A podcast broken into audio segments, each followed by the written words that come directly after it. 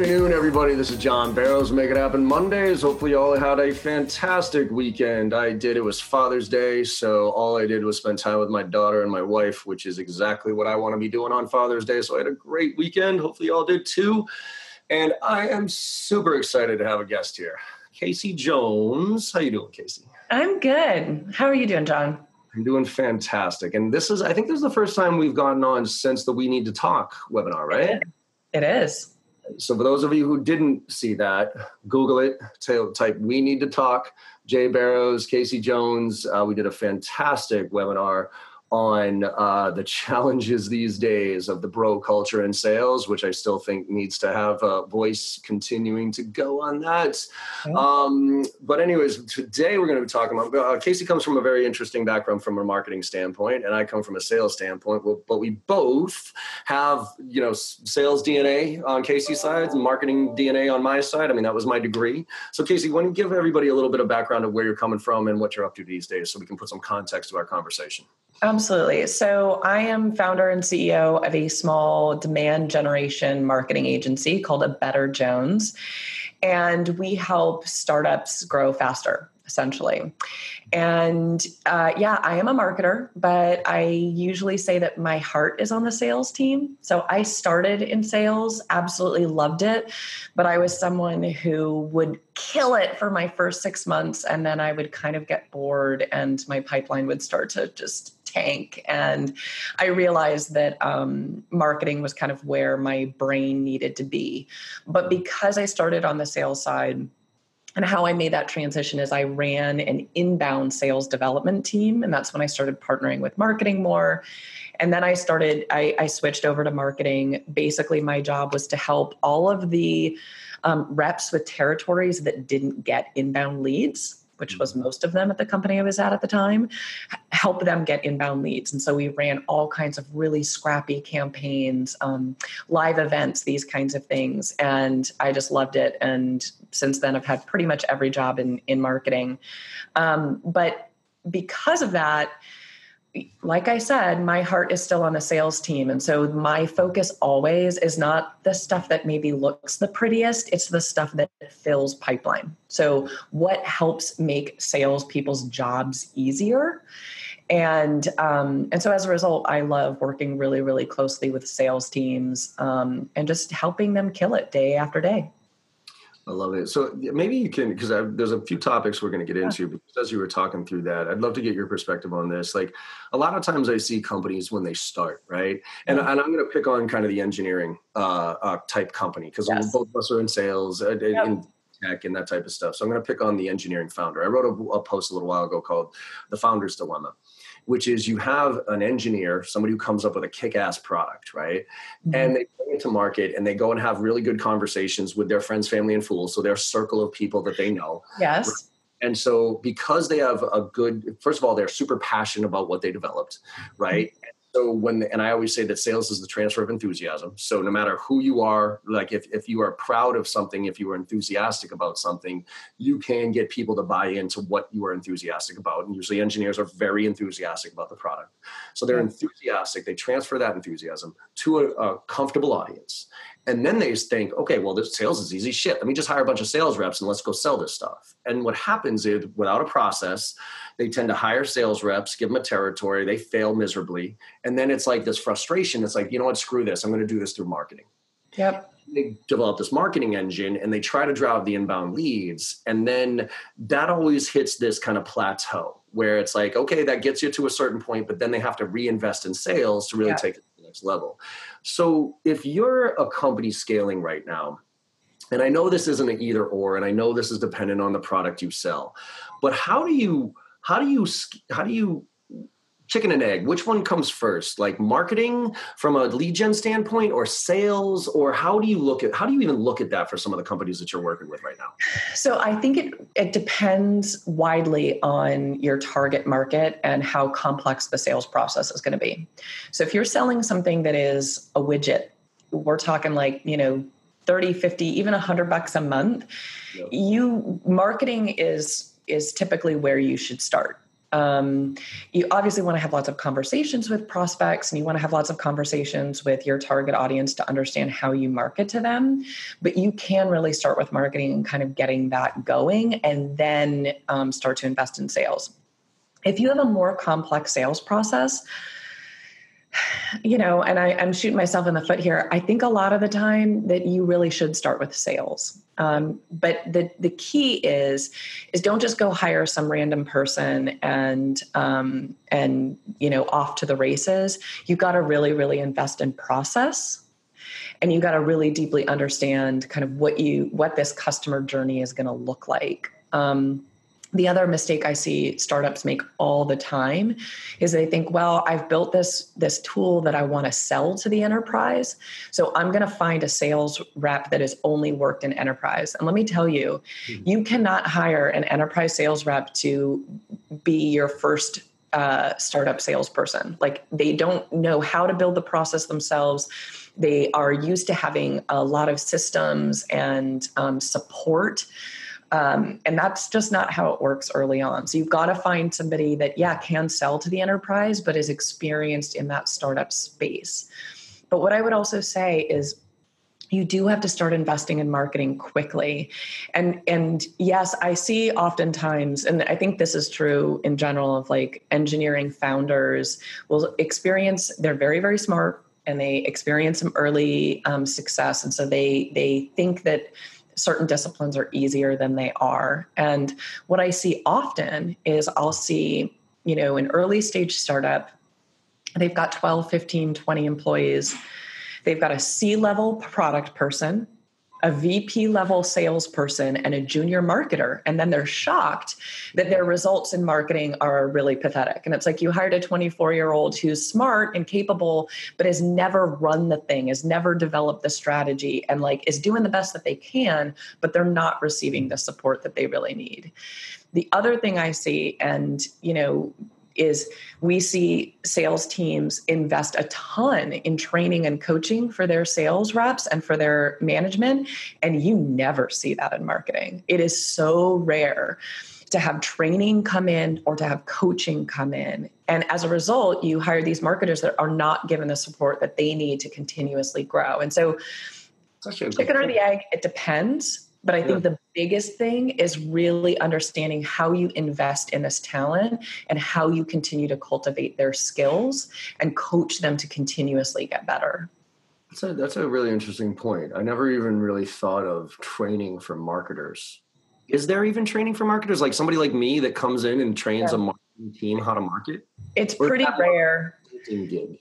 No, it, I mean, it's pretty rare. And look, you and I have talked about this. Like, one of the things that I would love to spend time on is okay, at sales kickoffs, often marketing is now attending those. But once the training begins, the marketers are sent back to the office and the sales reps get this like really in depth training and coaching. And it's like, you know what, sales teams need that as well. And I'm starting to see more um, on the coaching side so, you know, some of the work that I do is working with, um, you know, directors of marketing who are kind of at an early stage startup, helping them consistently improve and talk through strategies so that they can always get better. But honestly, right now, that's that's the exception. I, it's very rare, and um, I think it's I think we're missing a really big opportunity in the marketing space to continuously help people to um, improve their skills.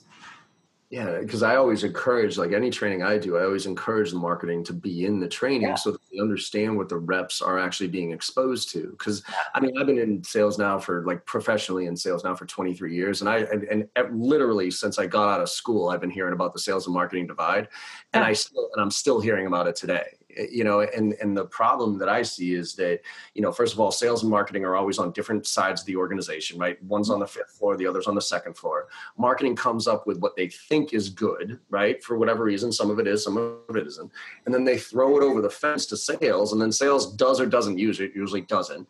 And then they then marketing looks for the feedback and they say well you know how did it work? And they're like oh we didn't use it. Well why not? I don't know, because it sucks. But so there's no feedback loop there of how. There's so it's no always feedback loop, right?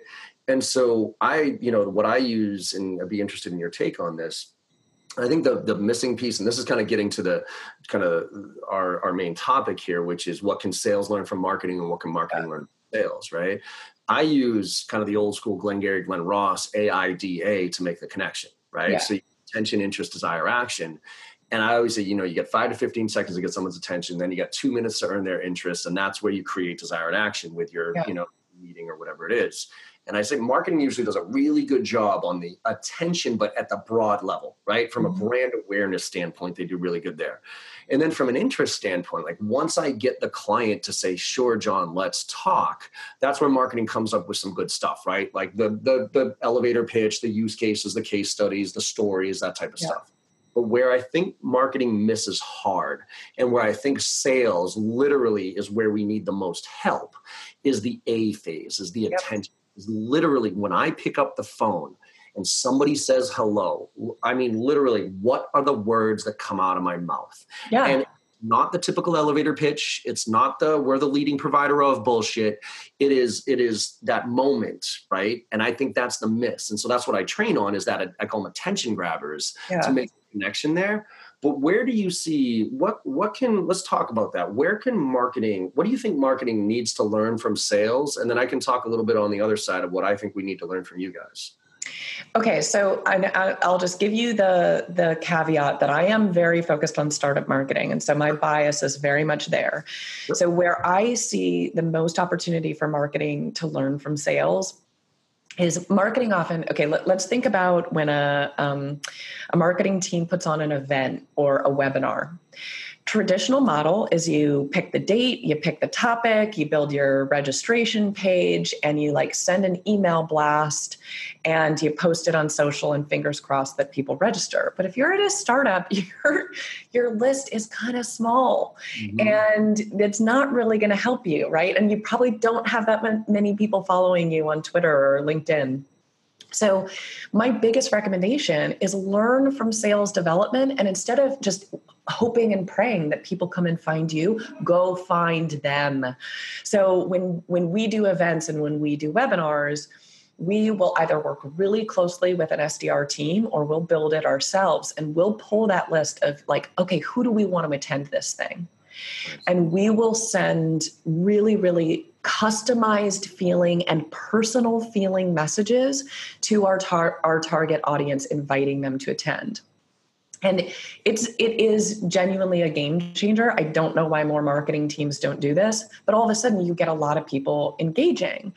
But the other thing that we do that is really different and i recommend that all marketing teams do this because let me tell you this is how you team this is how you give your sales team those attention grabbers when you send those invitations and they click through and they go to that registration page, okay, when somebody registers for an event or a webinar or to download a piece of content or whatever the case may be, we want to keep the form as short as possible so we can get the most people to sign up.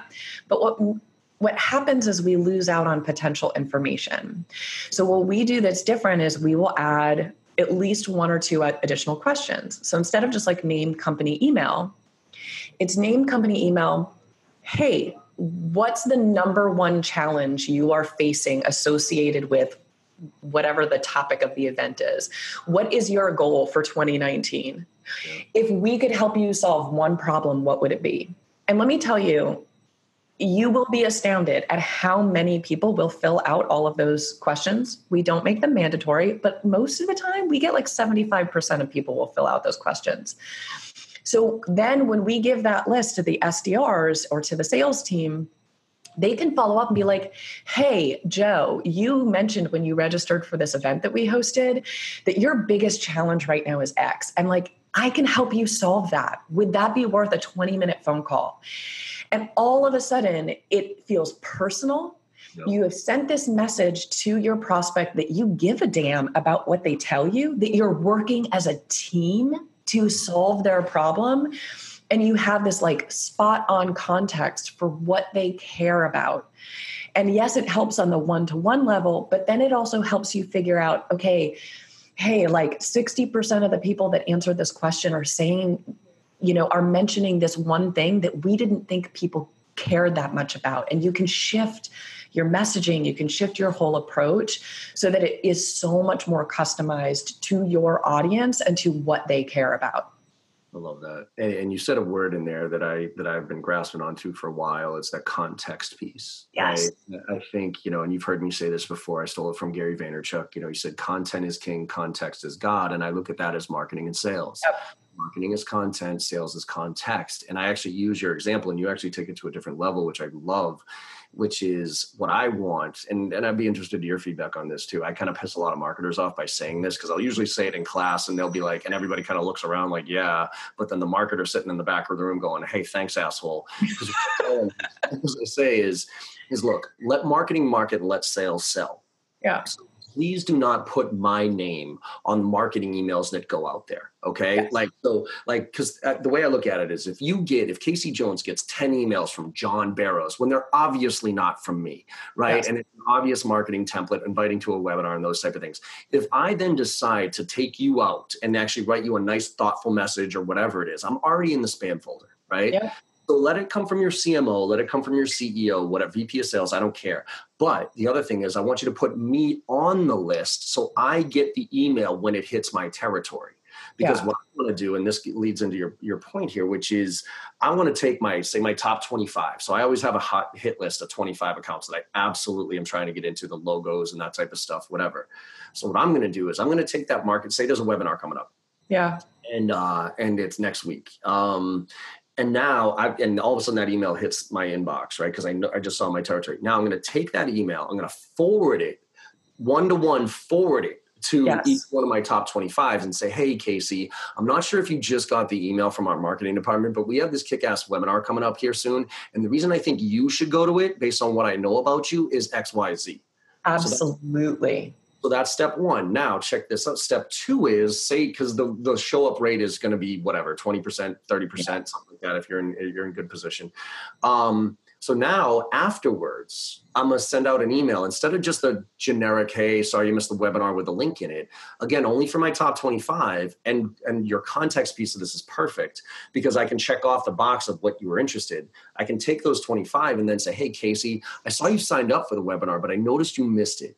You had said earlier that one of your top priorities was boom. If yep. you actually start listening to this webinar around minute 15 and go from minute 15 to 26 like that's where they talk about that thing and i thought you might get some value out of that yes and i think that is critical and so this is where i see the the most opportunity that sales and marketing like that relationship is missing out on is marketing is creating sort of a platform for sales to have that context and sales isn't taking advantage of it. And that's not to say that that's sales fault. It's often that like they're just they're not working in concert. One team is doing one thing sales is doing another and like it just doesn't work. But when you work together and you have this much more sort of cohesive strategy everybody's results dramatically improve. And how you set that up i think is the most critical part. And I think you know you were you were talking earlier about this kind of feedback loop. And I think there is this this real opportunity to build a more sort of mutually beneficial relationship eh, for sales and marketing. But really the, the the the benefit also comes to the prospect because instead of feeling like you're getting bombarded by stuff that isn't really cohesive yeah. um, it'll feel like a whole team is focused on delivering value to you together. And and one of the things that I've done in the past that has been the most successful there and this is when I was running the inbound sales development team you know we would it, we were working selling a technical product and um, my SDRs were really struggling to have enough stories to tell on the phone. And so what we started doing is once a month we would pick a customer and we would basically tell the customer story. We would get the mark we would get someone from marketing who would come and be like hey the lead came in from this source. Um, they attended this webinar. They went to this event. They downloaded this piece of content the SDR would be like, I followed up and I did this. Mm-hmm. The AE would say, you know, and then it came to me and here's how I closed it. And here's the challenges that we had to kind of, the hurdles we had to get over in order to make this happen. And then we'd have someone from customer success or account management be like, okay, and now here's what, how, here's how the implementation went. And here's where there's opportunity for the future. Love and we would do this once a month. Every single time sales would be like, whoa, wait, they read that thing and they did this and they went to that. And marketing would be like, whoa, they asked that question. And the whole, everybody would start to respect what the other person was doing, but we would all learn. So marketers would be like, whoa, you're always getting this one question or there's always this one hurdle that you have to get over with customers. Is there a way that we could produce content that would help you, that would prime the prospect so that that would be an easier hurdle or it, like all of these opportunities for ways to work together started to kind of bubble up to the surface in this really organic way rather than this top down here now you do this and and you know you need to do that which just doesn't work when it comes to you know the head of marketing telling an SDR what they're supposed to be doing. Doesn't work I love that. I, I, mean, I I think there's like tactically, and tell me what you think of this. So I I love the so case studies.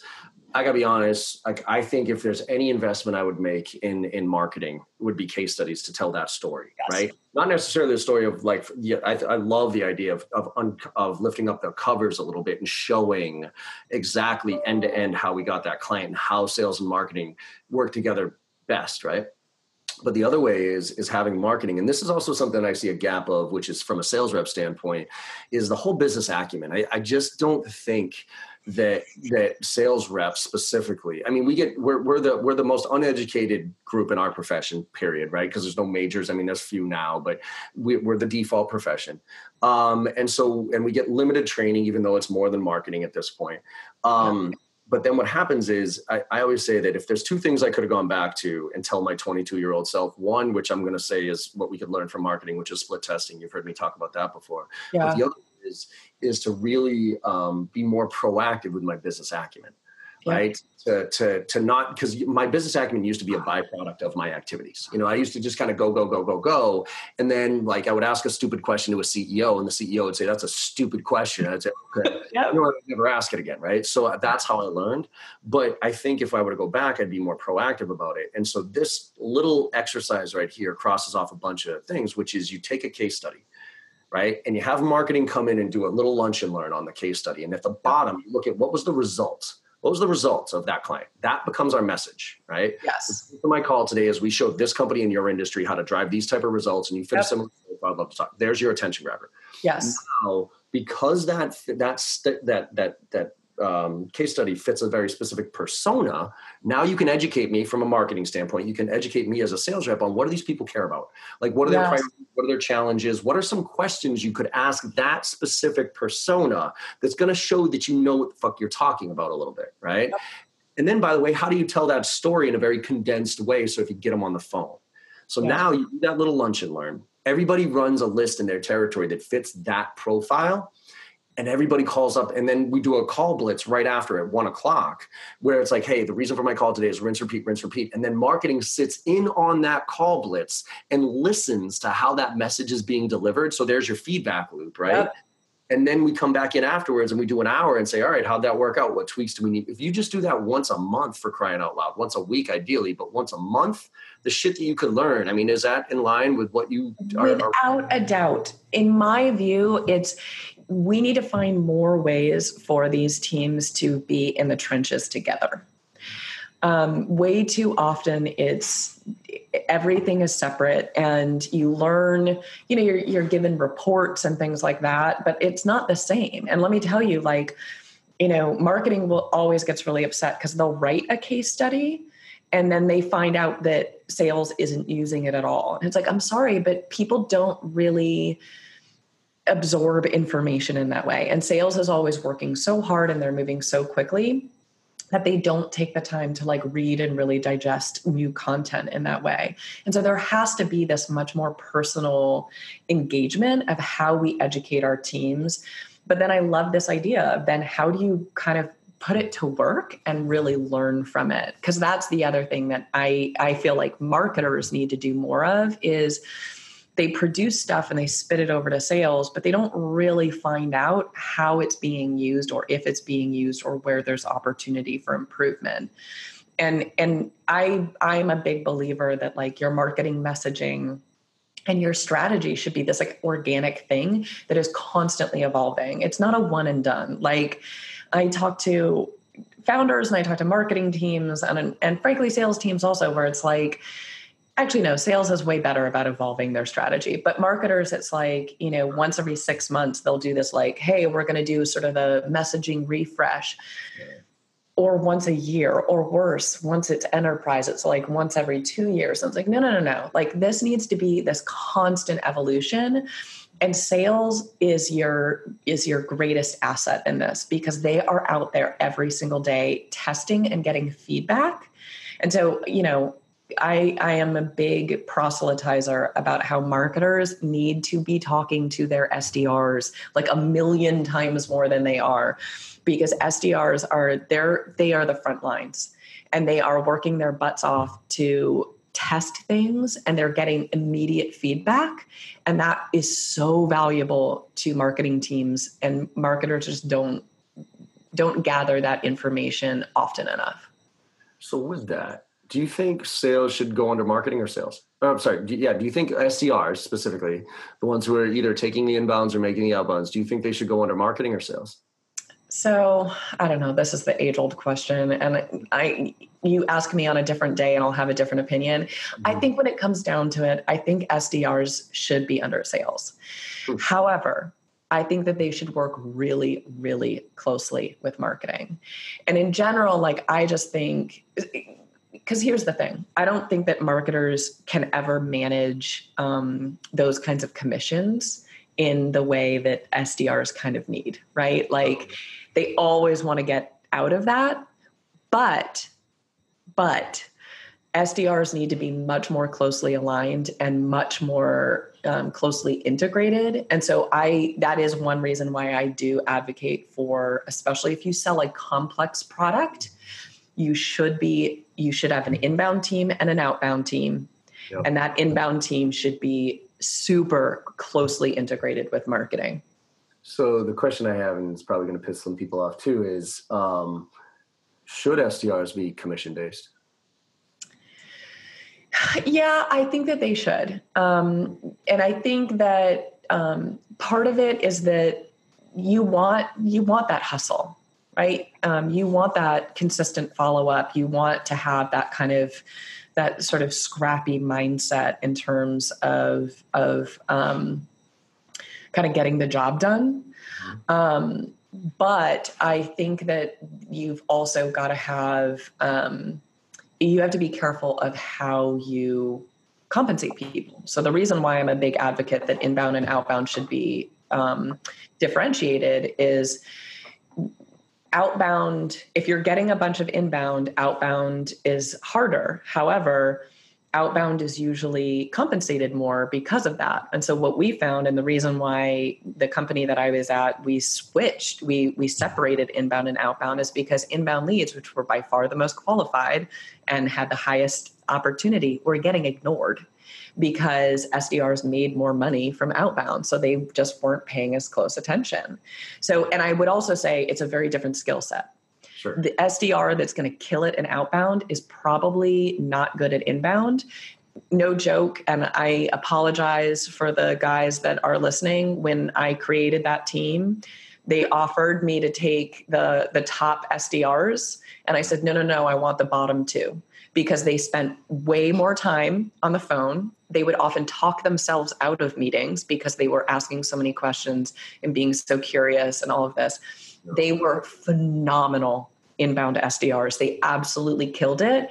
But the, the guys that were killing it in outbound, they wouldn't have taken the time that inbound really needed. So, because my theory here is, uh, and love to get your thoughts on this. I actually think I'm. It's funny because I'm coming from the sales side and you're coming from the marketing side, and we actually have different views on on where it should. Because I actually think the inbound SDR role should be under marketing because, and I think it should. And, and I'm seeing it 50-50 in a lot of cases, but I think it's it's going to evolve more into marketing because I think the it's going to be a very process driven role in the sense that if you take the tools like SalesLoft and Outreach and all the data integration tools, and then if marketing does a good job creating messaging that's relevant to personas and triggers and that type of stuff, it's not going to be a very um, uh, and I don't want to, and I, and, I, and it's probably going to come out the wrong way, but I, it's not going to be a very creative role in the oh, sense going to be a much more analytical role. It's let me take, okay, marketing, we got their account based marketing here. Now let me put together campaigns to go after this very specific persona, but it's going to be plugging and playing and then working within a process and then analyzing the results to then come back to marketing and say, yeah, this message is working and this one isn't. So yeah. I actually think the inbound role, I two things. I think I actually think the inbound role with all the work that marketing does is going to elevate quite a bit because it's now going to be more customer service oriented. So instead of paying some junior kid, because what's the, I mean, think about oh, this, oh, yeah. right? You put all this money into marketing and you drive all these qualified inbound leads. And then the first per, and then if you tie this to, um, you know, challenger sale, by the time somebody comes to us, they're already 60 to 70% of the way there. So the first person you're going to get engaged with is some 22 year old kid wet behind the ears who has no fucking idea what they're talking oh, yeah. about like that's a nightmare. That oh, that's oh, no, no. go to die, right? So you have to elevate to a skill set that can ask those questions. It can be yes. curious. Yes. That's that's why I think customer success that we're going to elevate, pay those higher base salaries, less commission. Yeah. And so here you go. Whereas the outbounds are going to be now the intro to sales and okay, cut your teeth and but it's going to be a lot more process oriented and then few are going to evolve to the AE role. Do you do you see that same I shift? Totally, I totally agree with you. And that was so that was my big thing is like um oftentimes they're like, oh, inbound, it's easier. So we can put really junior people. No, no, no, no when if somebody has come through inbound they have crazy specific questions. They have something very specific in mind and they're going to get to the meat of their questions really fast. But i would also say inbound it should be done on the phone. Totally. It Absolutely. should not be done through email and that's why like one you need somebody who's a really good listener and who is is very curious because here's the other thing that happens that they don't train you for is that customers that come through inbound they will often use terms that your company uses, but in a different way. And so you have to be a really great listener. You have to be really good at asking questions for you to kind of um, tease that out. But I would agree with you that the people that are really, really good at inbound sales development or inbound lead qualification are more likely to be a great AM or customer success person than a deal closer. Um, but I would also say, you know, marketers don't like being on the phone. And I mm-hmm. don't know. And, and so finding somebody that, so maybe it's, I don't know, maybe you put it under customer success. That sounds crazy. But like, it's I, don't know that it, it belongs under marketing because marketers are always going to look for this more sort of like systematized way of solving the problem and it can't be that systematized. It's like every single call is going to be really different and needs this really custom approach. I like that cool. I, I, mean, I am fascinated to see where this is going to evolve. Like in our um, in our business lifespan here, I think we're going to see some cool shit happen in the next five years with technology and this huge this shift that I think we're in right now. Without a doubt.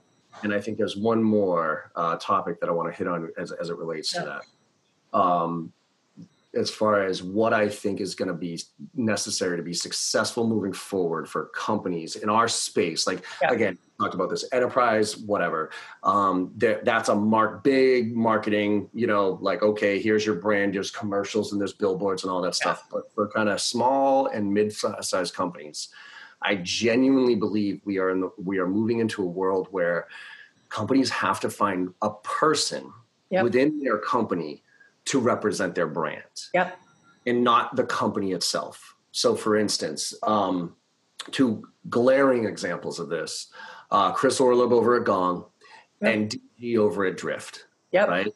So we got DC, who's the CEO, and he's great and all, and he goes up on stage, and and there's Drift, a really cool company, but I think the reason that Drift right now is leading the the marketing, at least the perception here, is because they got somebody like DG who's always on LinkedIn trying cool shit, driving people, and people look yes. at DG as, hey, that's drift. Same thing with Chris Orlob. Like, no offense to Cor- Chorus and Exec Vision out there, and, and and no offense to any three of them, but tomato tomato on all their platforms. But the perception right now in the industry is Gong is kicking everybody's ass. Yeah. And because of what Chris Orlob is doing with all his with his data and he's putting it out there. Like his blogs are some of the most powerful blogs I've ever seen in my life. And so what are your thoughts on the idea of not just an influencer? I'm not talking about getting some jamoke like me and paying somebody like me to represent your brand. I mean somebody who is like internal within the organization, who is who you kind of unfortunately have to let up some of the reins to and take a risk on to represent your brand. Do you think yeah. that is happening? Do you think it has to happen? I think it is happening and I think it has to happen. Um, look, the thing that social media has done, and frankly, it started with B2C and like consumer brands. Social media, we now have a much more personal relationship with the brands that we love. Okay. Like, you know the the the brands that we follow on Instagram or the brands that like we're kind of diehard fans of, it's because we feel this like personal connection to them. Yeah, yeah, yeah, we like their products, but it's there's something about how they tell their story that feels personal to us. Um, and this is now starting to translate over to B2B. And look, we've been hearing this for years. Like, I'm sorry, there's no product out there that is like in a realm all of itself. Like, I'm sorry, every product, I don't care what you sell, you've got two or three competitors that basically sell the same thing. Yeah. So, this has been the argument with customer success for a long time. It's all about customer experience, right?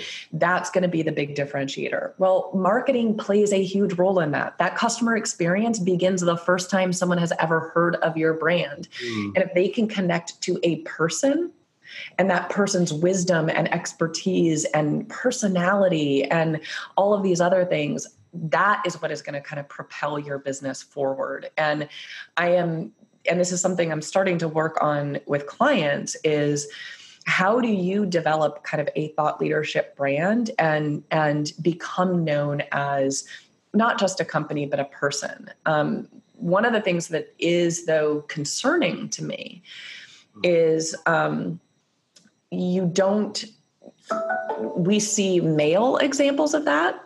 We see almost no female examples. And so i have a i have a friend Nina Church-Adams. She's the svp of marketing over at Act-On and um, we really bonded. She's based in portland also we really bonded because um, she wanted to get into video and and I was already kind of doing it. And so we did a couple of videos together, and now she's killing it on LinkedIn with video. But she did a call out.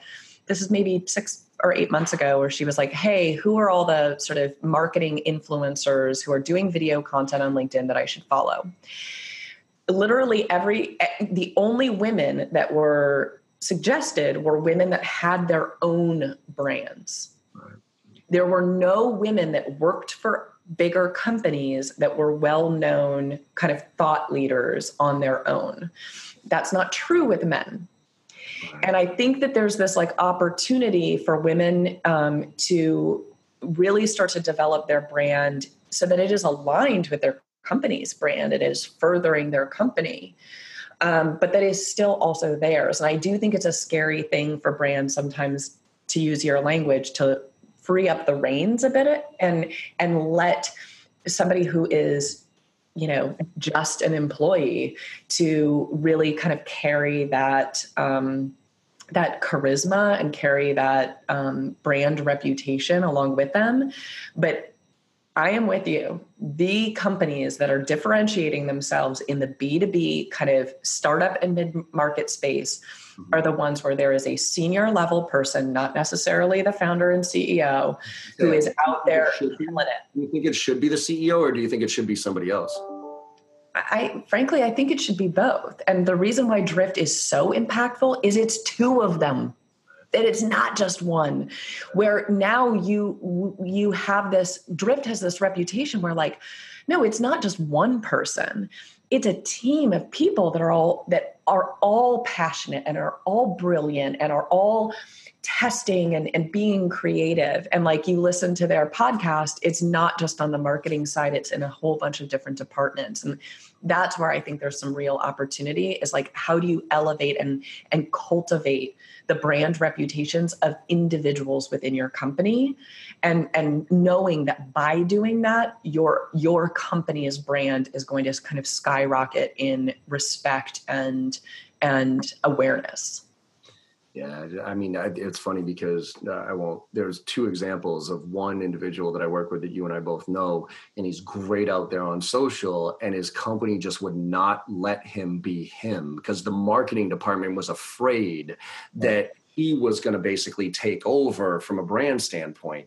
And he came to me and asked for advice. And I go, dude, I got to be honest with you. If your marketing department is not letting you do this, this is in your DNA. You have to go do this somewhere else, and they're going to lose out because if they're if they don't fundamentally buy into this concept of you building your personal brand and not elevating both and taking the risk on you doing that, then you're never going to be happy and they're never going to let you do what you want to do. So I'm sorry, go. For, so he found another job and there's another company that's letting him do that and he's crushing it, right? Um, and then there's another one where he a guy came to me and asked me hey john i'm a product marketer right now. That's my job but he's killing it on the brand side right? Yeah. and he had an opportunity to have somebody else backfill him to and then he elevate and he asked me should i go into a kind of vp of marketing role? Like literally just the name of the title. Or i have the opportunity to do chief evangelist role. And I, he's like which one should i do? And my opinion was um, if you want to go the more traditional route and eventually become a CMO, you probably should do the VP of marketing role. But if you want to start blazing a new trail here, which is where I think things are going, take on the chief evangelist role because I genuinely believe in the next two to three years, you're going to see that be a real thing where somebody oh. is going to come in as the chief evangelist of your business. And look, it might only be for a couple of years or something like that, where that person comes in, works with the team, gets the brand out there, brings their followers with them because the ethos is equal and blows it out. And then, okay, hands it off to somebody else to run with it after that. But oh, I yeah that that's going to happen and that's going to happen fast. Well and for years um, we've had developer evangelist roles right? So products that sell to developers or that are really really technically um, you know technical products and so you need to have the developer community kind of bought in and loving what you're doing that role has existed for years. And i think what we're seeing is like them you know more companies are starting to recognize that you need that not just within one you know section of of your target audience but of the entire kind of community as a whole. And so how do you evangelize a product and what the product stands for and what the company stands for? Because that's dif- the differentiator. Your product sorry not that differentiated. I, I hate to break it to you guys but but your brand and the stories you tell around your brand and what you stand for and the message you get out there and the value you provide that is where the opportunity really lies and I'll and I'll end it with this. You know, your the the why your brand matters so much is because, and you and I both know some people who have come after your brand and have come after my brand. Yep. My response to them always is, bring it. Yeah. Because I know my rep because of how I've really tried to focus on quality and giving a shit and doing the right thing, that I know how my brand is out there and I know how their brand is out there. And I'm like, yes. you want to go toe to toe on this? Bring it the fuck on yep. because I will win if and, and I go back to Gary, you know, positivity wins. You know what I mean? Like if you're out there with a solid brand and with a good message with strong values and that type of stuff, you can defend against any shitbag out there who's trying to come after you. And you can oh. survive a bunch of ebbs and flows in your business. You know what I mean? And let me tell you, when times are tough in your business, when you know that you have integrity and you know you've stood by your values, it makes getting through those hard times a whole lot easier and it like it's it's when you are tempted to compromise those things that you need to really take a step back and a deep hard look because I, I guarantee you will regret it. And not just because it's going to eat away at your soul but i promise it will also eat away at your bottom line in the long run. 100% Awesome, Casey. Well, look, um, tell everybody, um, first of all, give a sense of the type of companies you work for. So, if there is anybody out there listening right now at the stage that you help them, and then what's the best way to get in touch with you and follow and all that other stuff? Absolutely. So, we help um, primarily B2B tech companies. You just raise your seed round all the way through kind of in between A and B. Um, and we help in a whole bunch of ways, but a, a lot is helping fill pipeline for that sales team and also helping you really get your brand out there. So um, you can find us at a Better Jones Everything. So on Twitter, on LinkedIn, um, and on the web, like a Better Jones. It's it, it, you spell it like it sounds. Um, and come find us and come hit us up. I'm always open for, at the very least, a conversation. And I love learning about what folks are doing out there. So um, let us know if there's any way we can help. I love it. And and Casey does a great job and you know, I do everything I can to support, you know, more women in sales, more people of color in sales, you know, across the board to your point of influencers. Let's get the old white guys like me, like we've our time. You know what I mean? Don't get me wrong, I'm still fighting the good fight from the yeah. inside, but you yeah. know, like there's there's a there's a there's a shift that absolutely needs to be made. Um, and I'm not talking shit about like why, you know, that type of scenario, but there just needs to be more diversity on the top end of marketing, on the top end of brand, on the top end of a voice.